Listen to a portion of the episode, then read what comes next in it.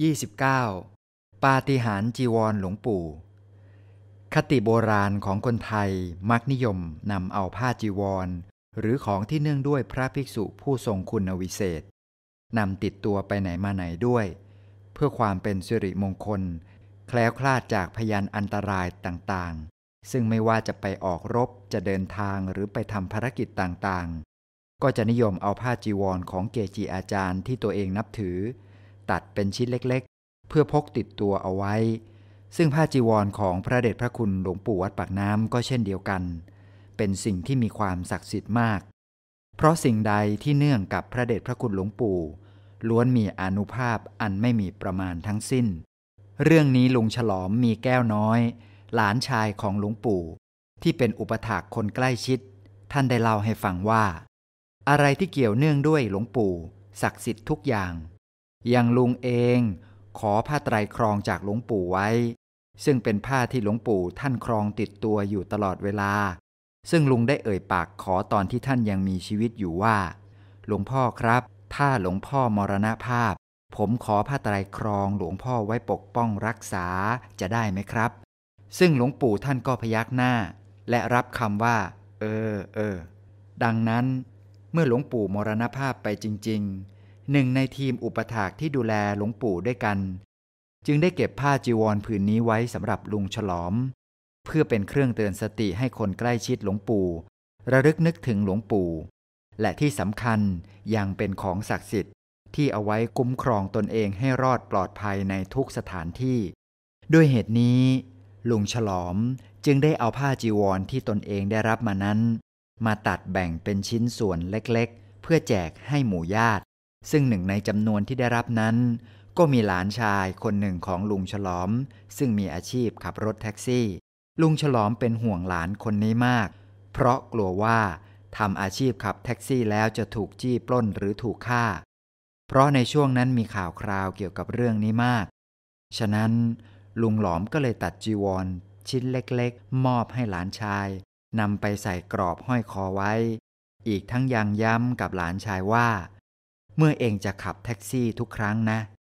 ให้อารัธนาหลวงพ่อคุ้มครอง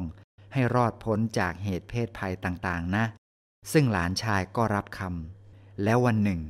หลานชายของลุงฉลอมก็ได้ประจักษ์ถึงอนุภาพความศักดิ์สิทธิ์ของจีวรหลวงปู่เข้าอย่างจัง คือวันนั้นมีผู้มาว่าจ้างให้ขับแท็กซี่ไปต่างจังหวัด แต่ขณะที่รอผู้ว่าจ้างเข้าไปเอาของในบ้าน อยู่ๆก็มีชายแปลกหน้าเข้ามาจ้างวานให้ไปส่งยังสถานที่ใกล้เคียงแห่งหนึ่ง แต่เนื่องจากหลานชายรับงานว่าจ้างเอาไว้แล้ว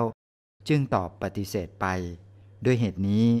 จึงทำให้ชายแปลกหน้าไม่พอใจอย่างมากที่ถูกปฏิเสธ จึงหงุดหงิดพานเอาเท้าไปเตะ และเอามือทุบลงไปที่รถแท็กซี่ ซึ่งเมื่อหลานชายเห็นดังนั้น จึงรีบตะโกนบอกว่า อย่าเตะอย่าเตะนี่มันรถของผมนะ เมื่อหลานชายพูดอย่างนั้น ชายแปลกหน้าก็เลยบันดาลโทสะยกใหญ่ จึงควักปืนที่พกติดตัวขึ้นมาทันที โดยกะจะยิงให้ตาย พอหลานลุงฉลอมเห็นดังนั้นก็ตกใจสุดขีด นึกขึ้นทันทีว่า มันเล่นกันขนาดนี้เชียวหรือ นอกจากเตะรถแล้ว ยังจะควักปืนมายิงอีก พอหลานชายเห็นท่าไม่ดี จึงรีบวิ่งหนีแต่ชายแปลกหน้าคนนั้นก็รีบวิ่งตามมาติดๆ พร้อมกับยกปืนไล่ยิงหลานชายทีเดียวหกนัดซ้อน แต่โชคเข้าข้าง เพราะกระสุนไม่โดนหลานชายเลยแม้แต่นัดเดียว จากเหตุการณ์นี้ทำให้หลานชายของลุงฉลอม ทวีความตกใจขึ้นไปอีก แล้วเสียหลักสะดุดขาตนเองวิ่งหกล้มลงไปกองกับพื้น ทันใดนั่นเอง ชายแปลกหน้าก็กระโดดนั่งคล่อมล็อกตัวหลานชายทันที พร้อมกับเอาปืนจ่อที่แสกหน้าผาก โดยกะจะยิงให้ตาย ช่วงนาทีวิกฤตใกล้ความตายนี้เอง หลานชายของลุงฉลอมก็ได้ตะโกนออกมาอย่างสุดเสียงว่า หลวงพ่อช่วยด้วย หลวงพ่อช่วยด้วย และขณะเดียวกัน ชายแปลกหน้าก็ไม่รอช้า รีบเหนี่ยวไกปืนยิงแชะแรกเลย แต่อนิจจาลูกปืนไม่ยอมออก ชายแปลกหน้าก็ไม่ยอมแพ้จึงเหนี่ยวไกต่อไปอีก และพอกดยิงกระสุนก็ไม่ออกอีก เลยทำให้ชายแปลกหน้ายิ่งโมโหหนักขึ้นไปอีก จึงเงื้อแขนกาจะเอาปืนที่อยู่ในมือตบกลางแสกหน้าซัดให้ตายตรงนั้น แต่เสี้ยววินาทีระทึกที่ปืนกำลังฟาดลงที่แสกหน้านั่นเอง อยู่ๆชายแปลกหน้าคนนั้น และหลานชายลุงฉลอม ก็เห็นผ้าจีวรผืนใหญ่ลอยมาปัดหน้าชายคนนั้นทันที จนชายแปลกหน้าเกิดอาการพงะ ตกใจ แล้วล้มลงไปกองกับพื้น จากนั้นก็เกิดความกลัวขึ้นทันที และวิ่งหนีไปในที่สุดทำให้หลานชายของลุงฉลอมรอดชีวิตมาอย่างหวุดหวิด ลุงฉลอมได้เปิดเผยถึงความรู้สึกที่มีต่อจีวรของหลวงปู่ผืนนี้ว่า แม้แต่ตัวลุงเองซึ่งมีอายุ 80 กว่าปีแล้ว ก็พกจีวรชิ้นนี้ติดตัวตลอดเวลา เพราะมันทำให้นึกถึงพระเดชพระคุณหลวงปู่ หวนนึกถึงภาพเก่าๆ ตอนที่เป็นอุปถากดูแลหลวงปู่ และพอยิ่งนึกก็ยิ่งปลื้ม ก็เลยเอาจีวรชิ้นเล็กๆ นี้ติดตัวตลอด ซึ่งไม่ว่าลุงจะไปไหน ลุงจะแคล้วคลาดจากอุบัติเหตุทุกครั้งอย่างเหลือเชื่อ คือมันเกือบจะเจอนะ แต่ก่อนที่ลุงจะเจอ คนอื่นเขาเจอไปก่อน หรือไม่อุบัติเหตุก็เกิดตามหลังลุงไปแค่นิดเดียว คือคนที่ถัดจากลุงเจอแทนทำให้ลุงแคล้วคลาดปลอดภัยทุกครั้ง 30. เห็นบ้านเมืองในอนาคต สมัยก่อนนั้น วัดปากน้ำยังไม่มีถนนตัดเข้าไปถึง ดังนั้นผู้ที่จะเดินทางมาวัดปากน้ำต้องมาทางเรือ หรือเดินตามทางเท้าแคบๆ ต่อมาหลวงปู่จึงสั่งให้คนตัดถนนที่มีความกว้างขนาดเท่ารถยนต์แล่นได้ผ่านเข้ามาในวัด จึงทำให้ถนนสายนี้ กลายเป็นถนนที่ใหญ่ที่สุดในวัด ตอนนั้นผู้คนทั้งหลายพากันประหลาดใจว่าทำไมหลวงปู่ จึงให้ตัดถนนใหญ่โตอะไรขนาดนั้น ซึ่งท่านก็ตอบว่า ต่อไปรถยนต์จะเข้าถึงวัด แต่ก็มีหลายคนที่ไม่เชื่อคำพูดของท่าน เพราะท่านไม่เห็นวี่แววว่าจะเป็นไปได้ อีกทั้งการเดินทางไปวัดปากน้ำสมัยนั้น นิยมไปกันทางเรือ